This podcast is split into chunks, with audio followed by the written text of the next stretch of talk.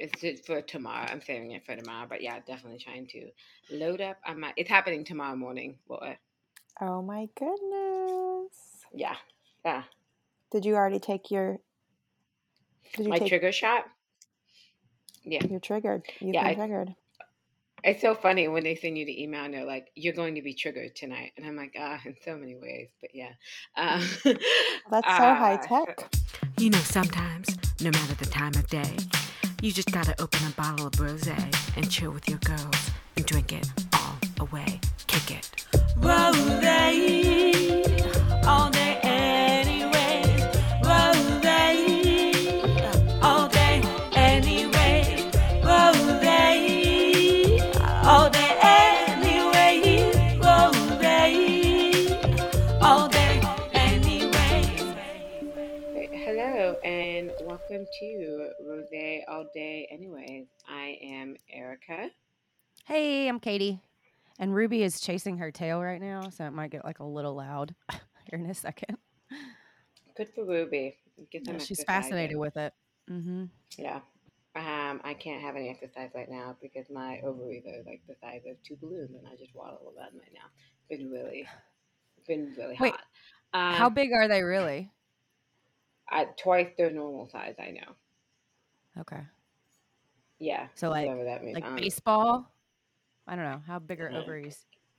There's so many things I don't know about my ovaries, even now at this point. But Laura, we've learned that we both know so little about our own bodies. We've had to look up so many things. speaking of Wow. Laura, taking a second to introduce our guest. yes. Laura at Laura Bean, L Bean. Um, she is so fondly called. At least that's what I call her. I know I can't be the only one who called you L Bean, right? You you know you anybody really call you LL Bean? Does anybody call Yes. you LL Bean? Yeah. Okay. I've heard it That- all. What can I say? Well, that, that feels like a shoe in. That feels like a slam dunk. Like would have been my middle school nickname for you for sure. Yeah. Yeah, yeah, yeah. Absolutely. Yeah. Uh, Laura is joining us today because Laura, um, about th- two, three years ago herself, went through the egg freezing process um, for very different reasons um, than I have. And I think it's just really important for people to hear, like, kind of all the different pathways that can lead you to making that decision. And I love Laura and I love Laura's story. I feel like I'm going to cry right now because I love Laura so much. I actually cried earlier because my friend Amanda was like, my parents' dog Bella. I'm obsessed with her. Like she's one of my best friends. And Amanda goes, just imagine Bella like running up, and it, I wish for you right now that she could just run up on this couch right now and cuddle with you. And as soon as she said it, I was like, I want that too. And then I just started crying. So I'm just, I'm just, You're just on the verge. So yeah, You're I love the verge. yeah, exactly. I love Laura, and I think I'm getting a little teary because Laura will tell her story, but I just I know what she's been through over the last few years, and I have a lot of love for her, and I'm very proud of her and amazed by her. So, um, but she will she will tell her story in a minute. Make me a little make me a little emotional. I'm gonna That's suck on my lips just like pop right sweet. now. Well, because you're you're also the egg retrieval is happening tomorrow. yeah, we haven't this, said that. so- Yeah, officially, yeah, it is happening tomorrow morning. Mama is about to pop. Um, my my friend Nicole had the best joke because it's only been I've only been taking a shot for like 10 days and for sometimes it like goes up to 14 or 11 Mhm. 12 13 days it can for people but me it was like well like 8 9 days it was starting to become obvious that I wasn't going to go the extra few days. And my friend Nicole who has been friends with me we've known each other since middle school but we've been good friends since college. She goes of course your ovaries are overachiever. I was like, yeah, my ovaries were like, what's going on? What what do we need to do? Is there a deadline? Cool, we're gonna beat that deadline. We're in. I'm like, guys, chill out, man. They probably have their own Google calendar. They do. They looked Yes. at the Google calendar and were Mhm. like, we can do better than that. We can do better. and I was like, There's a guys, there's a strategic plan down there. I, I bet you my ovaries do have a strategic plan. They're Totally. like objective goal. Goal number one: get in freezer. Ah, within that we have five objectives for how we plan to get there.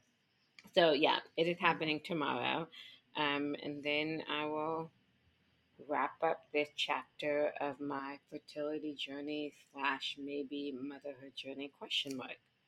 So, yeah. Um, Move on to the next step. Move on to whatever is next for me. For now, it's literally all going in a freezer. Uh, and Laura, I feel like you and I haven't like completely talked about it. Like, I'm not hundred percent sure at this point. Actually, you and I have talked a little bit about how like last year, especially, I wasn't feeling super excited about like doing single parenthood, which you and I have talked about because you're a single mom, and Mhm, I'm like, how's it going? and so, like, you know, checking in, talking to you about that. And I feel like at this point, and I realize there's relationship grief wrapped up in it as well, Mhm. that like I I don't think I want to be a single mom right now, not by choice, um, just because of the the a strong role that my own father played in my life that I don't know if I wanted to like intentionally like make the decision like my child is just like not even gonna there's not even like a biological dad who could even possibly kind of be in the picture to have a relationship like that's just out of the picture Mhm. and I I'm I don't want to make that choice um, right now Sure. because I I really want to raise my child with a partner. So I'm Sure. freezing my to keep the options open because I'm 37, and I realized that um, time marches on, and we're kind of hitting the end of the the countdown of you know what what is possible for me and my body, just because you know that's just like the um. It, I'm not gonna sing Lion King, but it's the circle of life. I'm gonna keep it together. I'm not gonna sing it. So um, I think with that said, that I'm freezing my eggs, but I'm actually not hundred percent sure that I'm gonna use Mhm. them. And so for me, it's like this is the beginning of my motherhood journey. Maybe I might not even need these eggs, which feels like a great transition to you I wonder and your why. Laura. yeah, it sounds like a great transition to you and your story. So, Laura, why don't you talk to us about um, what were the reasons that you chose to um, freeze your eggs? And, like, how old Mhm. were you, and you, you know, why did you make that decision at the time? Yeah, absolutely. So um, I had never considered it. And then at 28, I was diagnosed with triple negative breast cancer. And it's an incredibly fast moving breast cancer, but it is triple negative means um, that it is not responsive to hormones. So the good thing the good thing about that kind of breast cancer is that it means that there is the possibility still then to step in and if you have time do a round of egg harvesting. I had always known that i wanted kids since i was a little kid. Um, it's felt like an important motherhood felt very important to me. Um, and so i um, once i was when i was diagnosed with the cancer one of the first things i asked about was fertility um, just knowing how much damage that chemotherapy can do on your eggs and your fertility and your potential fertility um, and so i um, i started the journey. I started the journey of facing what it could look like to harvest my eggs um, at the same time that I was having these conversations around the treatment elements that were going to go into what it meant to be diagnosed with cancer. And then what was later out to my diagnosis is a genetic mutation as well. So there were a couple different factors at play that were part of this larger conversation of what next steps to take in my life, which included egg harvesting. Um, yeah. I'm curious for you, um, because like I'm aware that things that I've been going through in my life in the last six months have Mhm. like with the shots like manifested into like a really emotional reaction with the additional hormone. How did that impact you during that time? You know, to me, honestly, that part of the various medical things that were happening in my life um, was not as intensive. Um, that being said, it's such it's a, a part of your life that is so emotionally triggered, um, or, or was for me. I think um, the thing that felt the most challenging about it at the time to me was the urgency about it.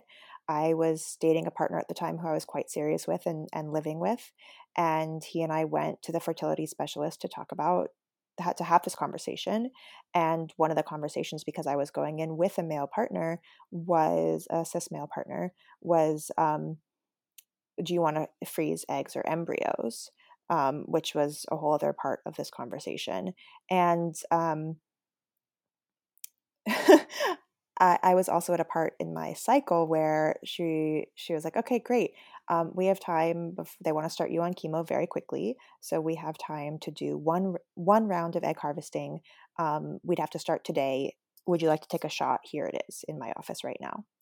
Um, so there was no. I think there can be a lot of built up anxiety around making the decision, and it was literally like, "Are you going to take this shot? Or are you not going to take this shot?" Um, in that moment, and then she she said, deciding between eggs and embryos, you have a little more time. You can tell me tomorrow. Which is just one of my favorite things. We had 24 hours to make that decision. Plenty of time, no problem. But I feel really lucky because in that specific part of this conversation, she ended up actually pulling me aside. I think I was looking um, a little shocked and a little um, appalled. And my partner at the time, I think, was just trying to find ways to be generous. I had just been diagnosed. We were still at a moment of generosity. Didn't last long, um, but um, but there was one, and um, so he did offer for us to freeze embryos. And she pulled me aside and said, "Look, you're going to make whatever choice is right for you." But I, I have couples that have been married for 10 years that don't make it through cancer treatment. Um, I and if if you go through with this and do embryos, that's it for you. There's no like you can't go back later. And um, if he then gets remarried or has a partner or makes his own decision that he doesn't want something done with those embryos, legally they're they're done for. So I know you guys are in you're like nice, nice figuring this out together mode, but I highly recommend you take that into consideration. So um, I'm so so grateful that she took that took that moment with me um, as a panicked 28 year old um, because it meant that I, I chose to freeze eggs. And I'm so grateful for that because that partner and I did not make it through treatment. So um, I am not forever tied to him in a freezer overlooking the East River. yeah. Um, wow. So that wow. those pieces of it and those like um, those fast-paced decisions i think were were the things that really stuck out to me at that time. I think the other thing that felt really um, exhausting about it for for me was um, going there you as you know right you have to go to the doctor's office a lot they're constantly checking your numbers and adding in um, that like every single morning waking up and going into the doctor, they were like, "You'll come in every few days," and it was not that; it was literally every day. That yes. piece of it. Yes. Right? Thank you for that. Yes. it's a lie. every few days. It's not every few days. That's a lie. I was in there it's a lie. every freaking day, and I'm exhausted. yeah, and your body is like it's in overdrive. I mean, that's what egg harvesting is. It's putting your body. It's very hard on your body, um, and so that that exhaustion and tedium and as you're experiencing we're experiencing until today when you got the news that you'd be harvesting tomorrow the the unknown of how long will this take how hard will it be um, is really uh, challenging. You're on the lookout constantly for what what might be going wrong. Yeah i can highly relate to the idea of constantly being what's going on and i got a lot of good news throughout the process and it every time i'm like looking at them like okay, well, when when's that gonna when's that gonna go wrong? Even like going in tomorrow, I'm like, well, see, like they think they're gonna get like 20 eggs or something, and I'm like, well, That's see. That's great. Yeah. Well, don't worry. There's the reality of like when if you end up using them, then they have to be blasted and go through so many other things. So don't worry. There's plenty. There's I want you to plenty be- of more bad news. Wait, what does blasted mean? Oh, I shouldn't have even said that because I can't back it up with facts. There's a lot of different processes that so once so I am not an expert on this part because as all as I can get to in my story, I did not get past the egg harvesting part of this fertility process. Um, but um, my many people in my life have, and part there's all these other series, right? Every time your eggs then so they become there's the ones that are the highest quality when they are harvested then they become frozen then when you defrost them you lose a certain number of them then when you create embryos you lose a certain number of them then they go through certain testing blasted is a term that's part of that process. I don't know which part it is. Sorry to everyone who knows more than me out there. Um, and uh, so at every stage, you're getting less and less eggs. So like I, I think they harvested 13 or 14 eggs from me, 12 of which are in like decent size and two of which are like pretty small and not quite as healthy as they want. Um, and then there's some people who are like go into hyperdrive and have like 40 or good or, or 20 and some people who get like two. So it's a real it's a real range in there and then at each stage from there it's not like oh and this is now how much I have to work with. There's so much more to the process later on that we like won't even get into in this part because this is harvesting. We do have someone. I have a friend coming in a couple Great. or next week to talk about I who had IVF. So Great. She so can she'll get it. She can tell you all about that. blasting. yeah, and and to your point, that's one of the reasons when I'm trying to explain the number concept. I don't think I've said that yet on the podcast. That's why the high number is so important because not all of them are gonna make it, Mhm. and so the higher of a number you get, which is why some people go through more than one cycle, which I am not going to do because one because of my age. If I did another cycle, I would have to do it like this summer because they really recommend that you do it before 38, and I turn 38 in like eight months. Um, and two, because they think they're going to get a higher number, then I'm kind of like, let's see what happens. I don't think I'm going to go through another cycle of this, but yeah. yeah. yeah, it's upping upping your chances of having hmm something viable later on. Yep. Yeah. And so you didn't end up using your eggs though. Are they still or you still have them frozen? They are still frozen. So um, I go through a couple years of treatment, of chemotherapy, of surgery, some more chemo, you know, all the all the fun stages. Um, and during that process, um, towards on the on the more tail end of it, uh, my partner and I break up.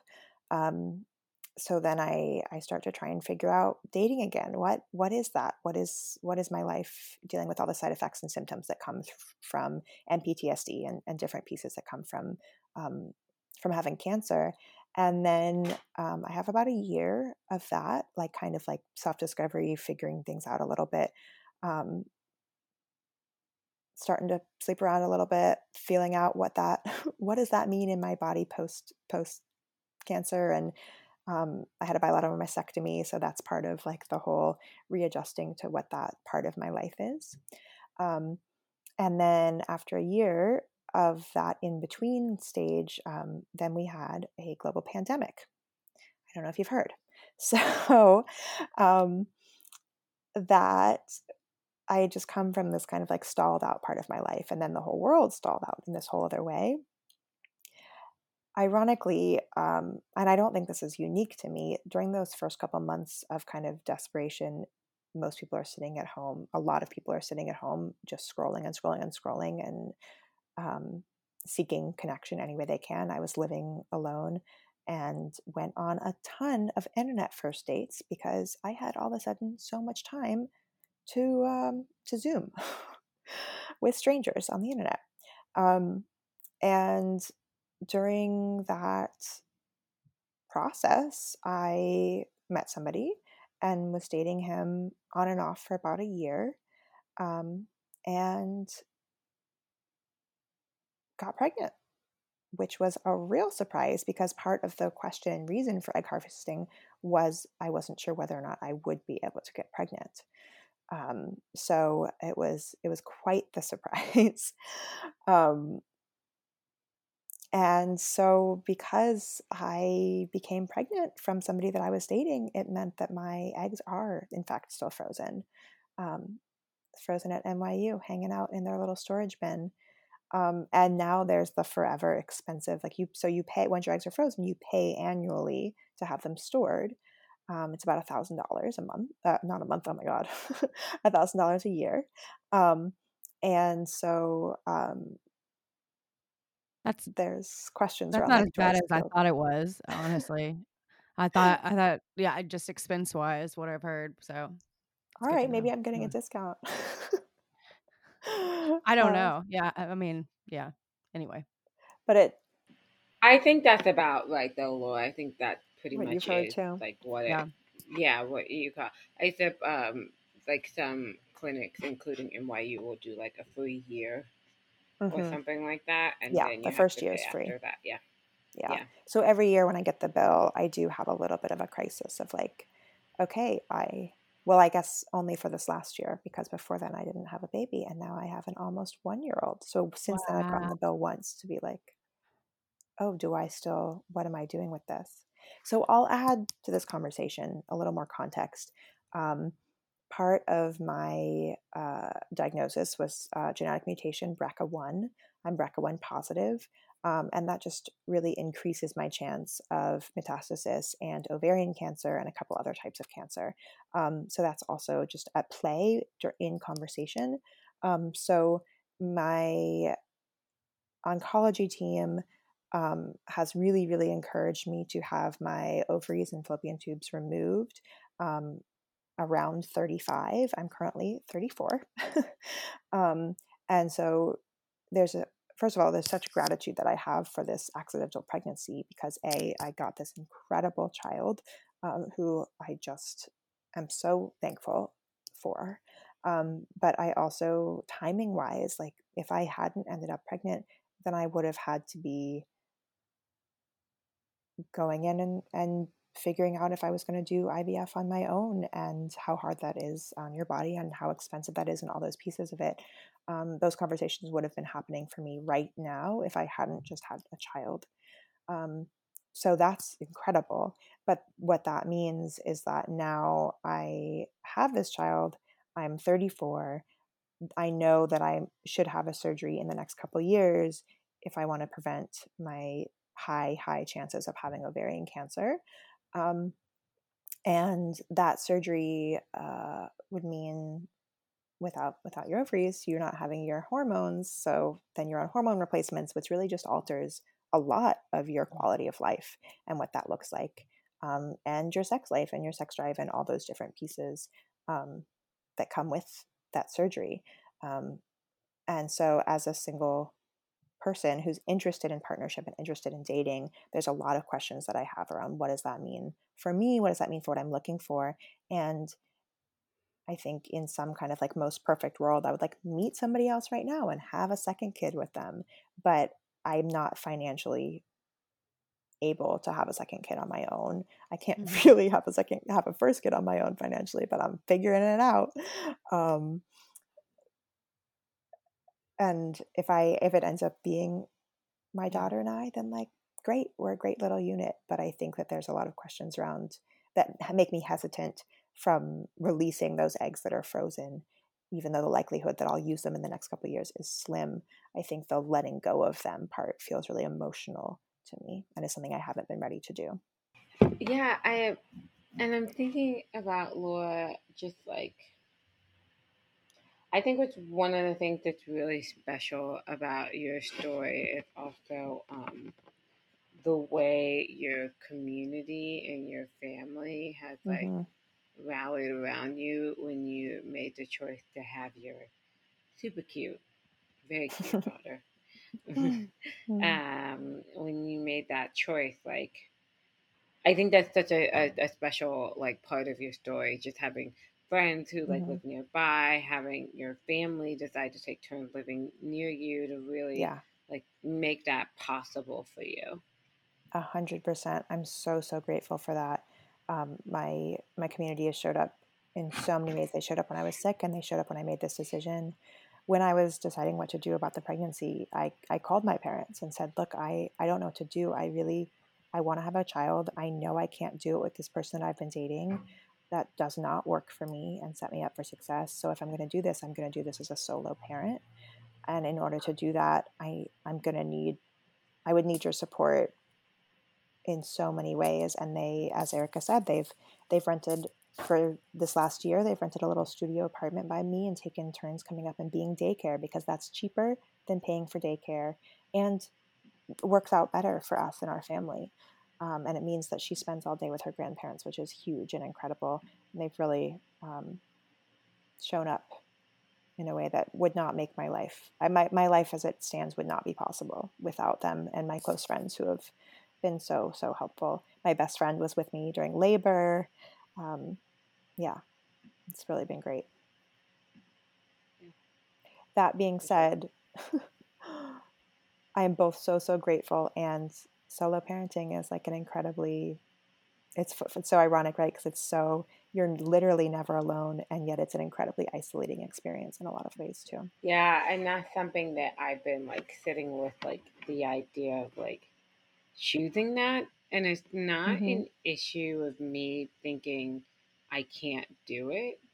It's just, you know, um, and you and I have talked about it. I just, I mean, I had more than two parents. I had a whole bunch of parents. Um, and um, it was really like special and important in my life. And I'm like so realistic that I'm like, yeah, even if the relationship doesn't work out, it's just a person I could co-parent with.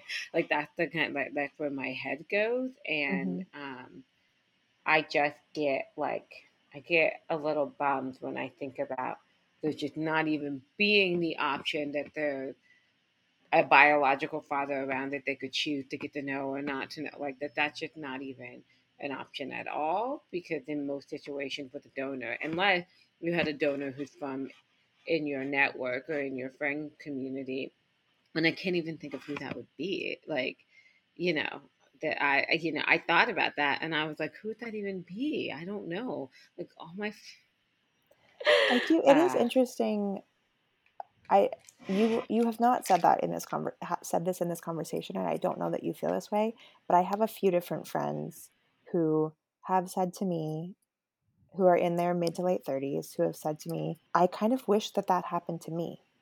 Not the cancer part but the um, but the getting knocked up and then choosing to make that your life and leaning into that um, that there's something about that um, that somehow feels more accessible to some folks in my life and i wonder if there's another if if you relate to that and if there's like i don't know we just got to start a commune of solo moms raising kids together that'd be amazing. Um, yeah, I think I can relate to that. I think there's a difference between like making the choice hmm right? Like you're there, whether you know you've chosen not to co-parent, but um, the father still exists, um, and hmm what the two of them decide to do with their relationship down the road is, you know, up to him, up to her, like kind of you know figuring that out,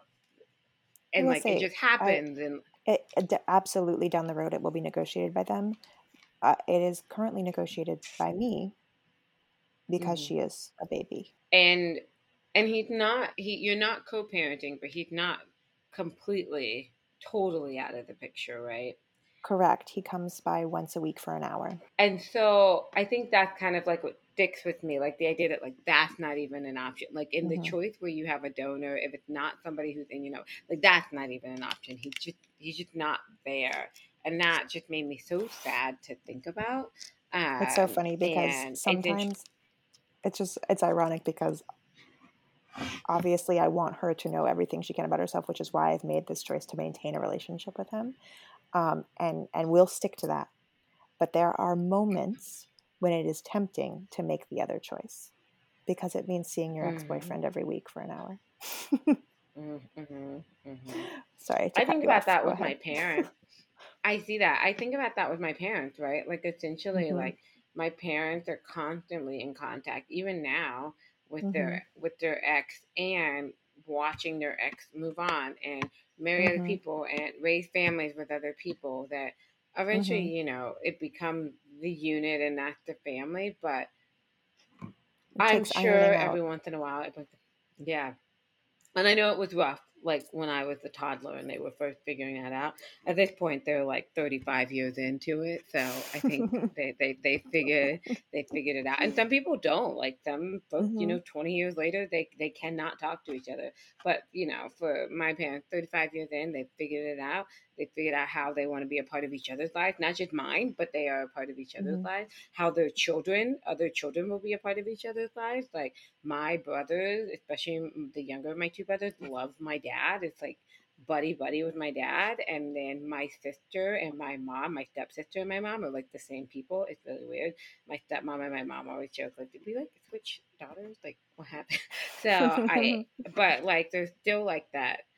Like they had to learn that and really get into that, and Mhm. it couldn't have been easy. And they were so young; they were in their early twenties. It couldn't have been easy. oh, babies, babies making babies. So if you like had if somebody you know said to you and i think maybe i did say this to you like "Ah, i'm thinking of freezing my eggs like i'm not like sure like what i want to do whatever like what is your advice what are your thoughts I mean, I think everybody, right? It's such a unique individual decision. So everyone has to do what's right for them. I think um,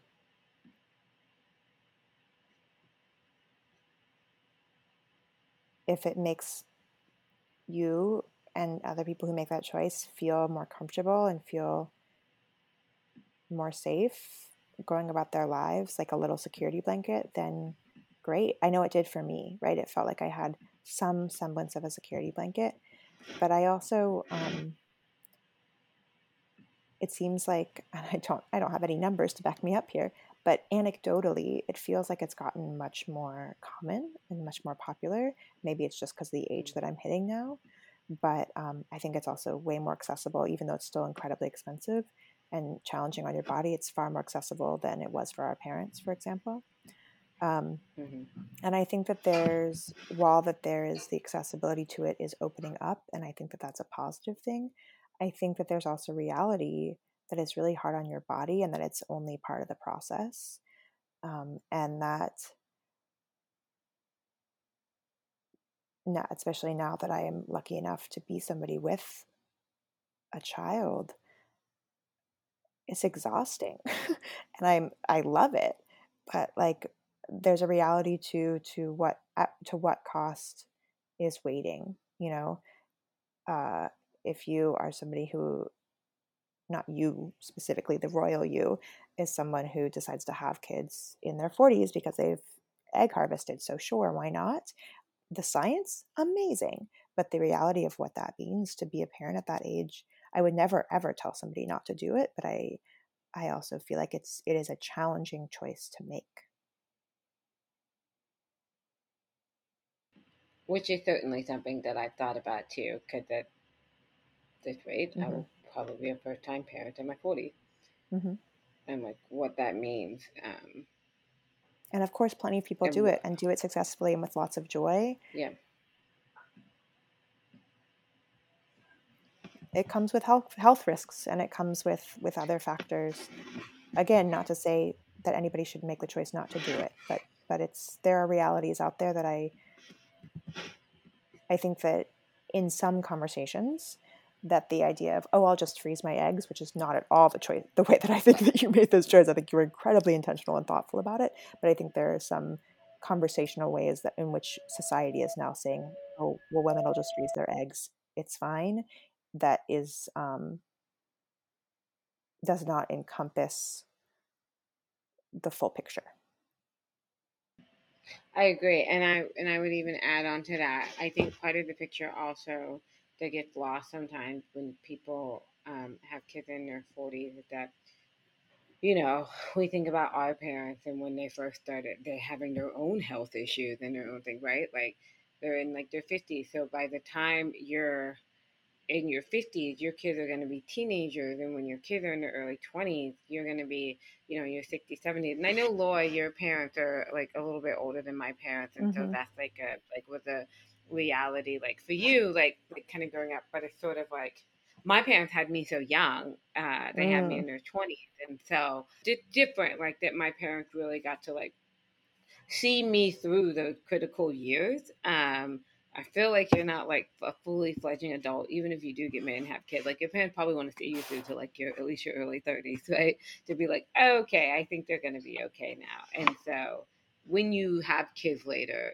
that is also the type of planning I feel like that you have to do. Like there's a real reality that something may happen to me when my kid is just a teenager in their early 20s. So I need to plan my money and I need to plan my life in a certain way that if I'm gone, that kid will be okay.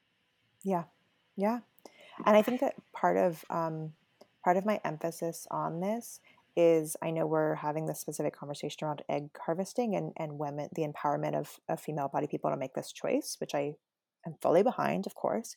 But I think part of it comes from the exhaustion of my my male friends who are very passive about when they'll have kids um, without fully encompassing what it means to be an old dad and um, that is frustrating to me. You you just you triggered Erika. That's preach, one of our girl, things. Preach, preach, girl. There's like a whole thing in the episode, and we shared a link in the notes for episode two where I'm like, men, men. Like there's a episode in the New York Times or an article in the New York Times all about this. I'm like, men.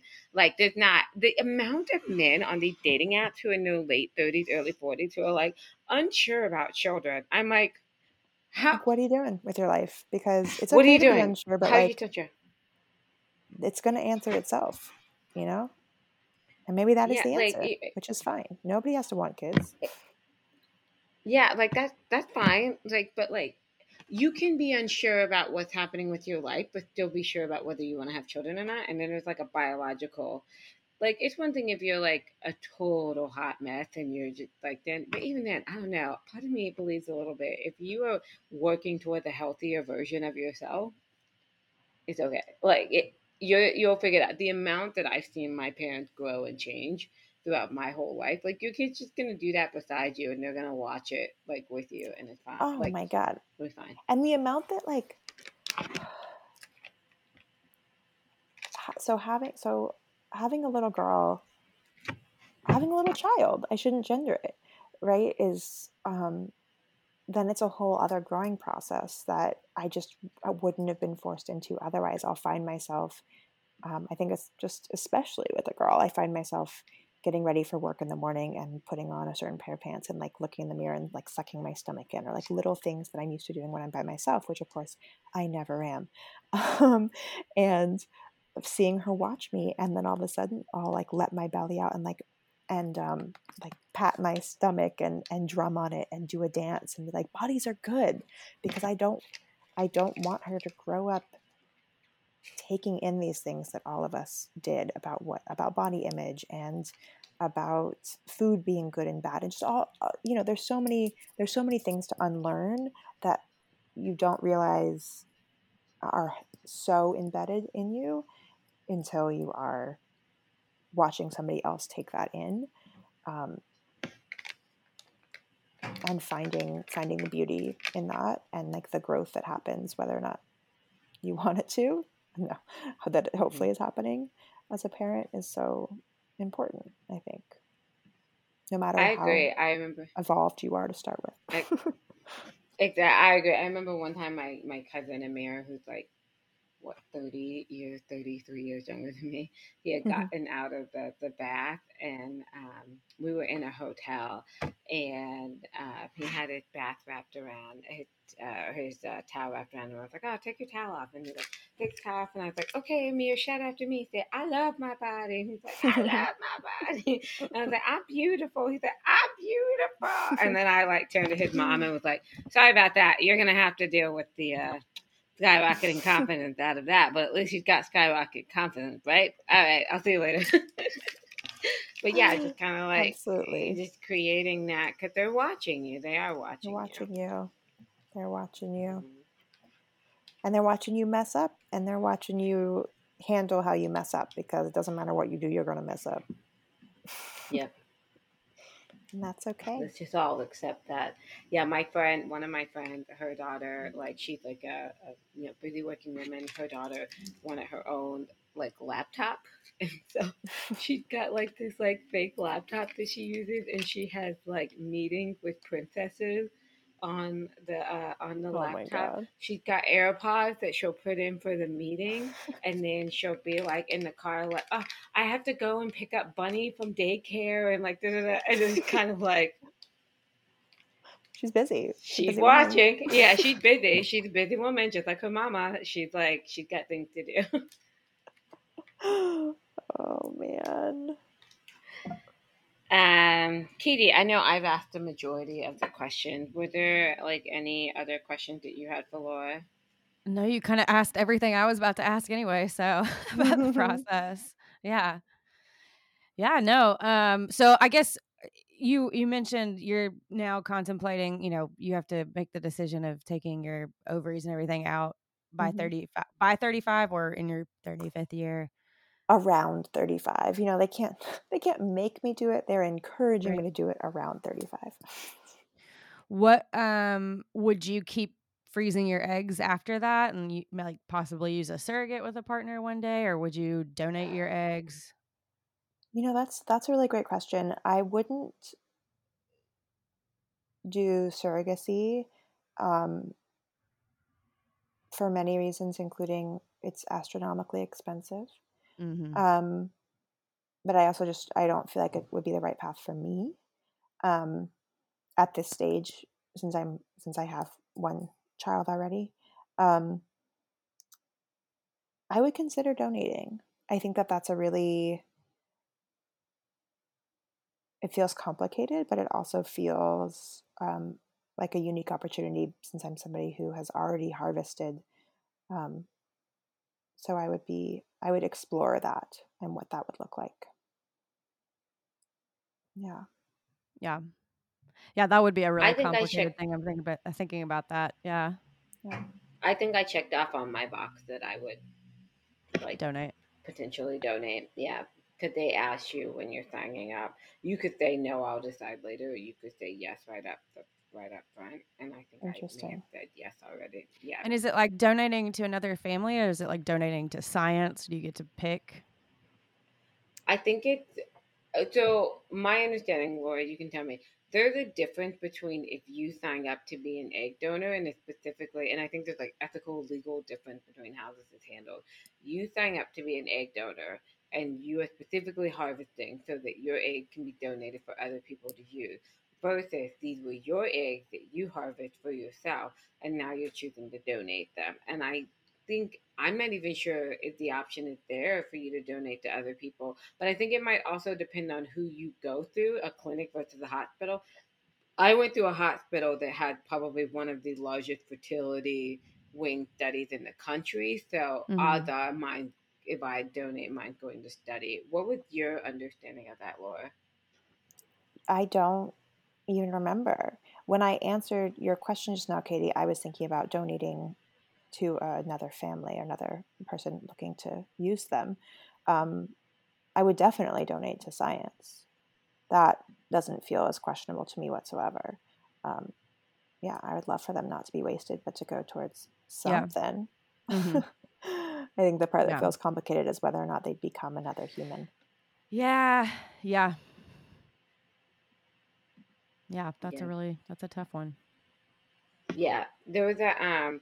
I listened to this podcast series that was like all about like fertility and donors and donor conceived children and how 23andMe is like wrecking havoc on like in the 80s and the 90s people were encouraged not to talk about it and so people are finding out my dad's not really my dad i have secret siblings like all this crazy stuff is happening and um my, my doctor who like intimidated my mother is actually my father there's a lot of crazy Oh stuff like a- around it um, and so um, within that, there was a woman who had tried to get pregnant with her husband. They did several rounds. They ended up getting divorced because she wanted to keep trying and he didn't. And then there was a, clinic in California that was forging signatures of women saying that they agree to donate their eggs to other families, all their leftover eggs. Um, and this is why I think there may be more laws regulating. Like I don't know, I, I don't know for sure, but they her eggs then ended up going to this other family, and that woman did conceive.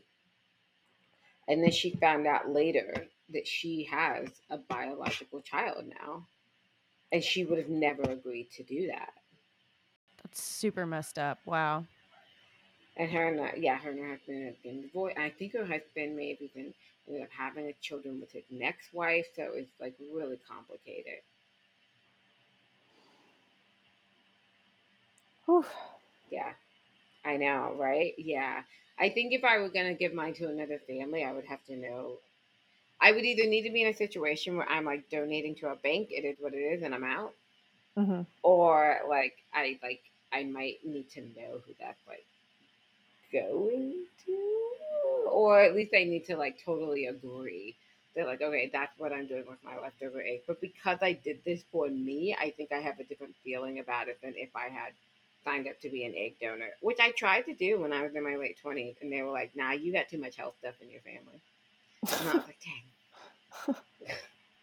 dang. Fine, I'll save these for me. Which is why I was like, yeah, man, science, you guys want to get a hold of these. I don't know what's in these eggs. You guys definitely want to get your hands on these. You can have them, science. So something that they have not done a lot of research on is um, is the genetic mutation that I have while in utero. So I um, I did genetic testing um, on the fetus, and one of this that genetic mutation is not one of the things that they test for um, in utero, and uh, I wanted to know. So um, my genetic counselor and I found a lab that would do the testing, but there was some conversation around ethics from my oncology team around that because it is not a cancer that supposedly has impacts. It's not a genetic mutation that has impacts on children. It has impacts on adults. Um, so there was so you cannot do that testing on children. So the fact that I was doing it on a fetus, there was a lot of question around the ethics of. However, for me, I wanted to have all the information. Um, and I felt better knowing than wondering. And so that's information that I have, um, and it means that I can ha- it can be a conversation that I'm having with her as she grows up and learns and develops in a very different way. For me, I they did not know that we had this genetic mutation in my family, and so I was the first person to show it. And then my family went and got tested based on me having that genetic mutation. So it was a discovery for my family. Um, and she's coming in in a very, very different place with this disease, having a mother who has scars and has this experience, um, and herself knowing what, what that means. And I think that comes with pros and cons. Um, and we'll see for her what that means um, and I'll just do my best to support her and what what she wants to know and not know. But if there was a world to direct eggs that I don't use towards that specific kind of research around that genetic mutation, that's something that would really be exciting to me and and would feel meaningful to me. Mhm. Yeah, wow. Absolutely.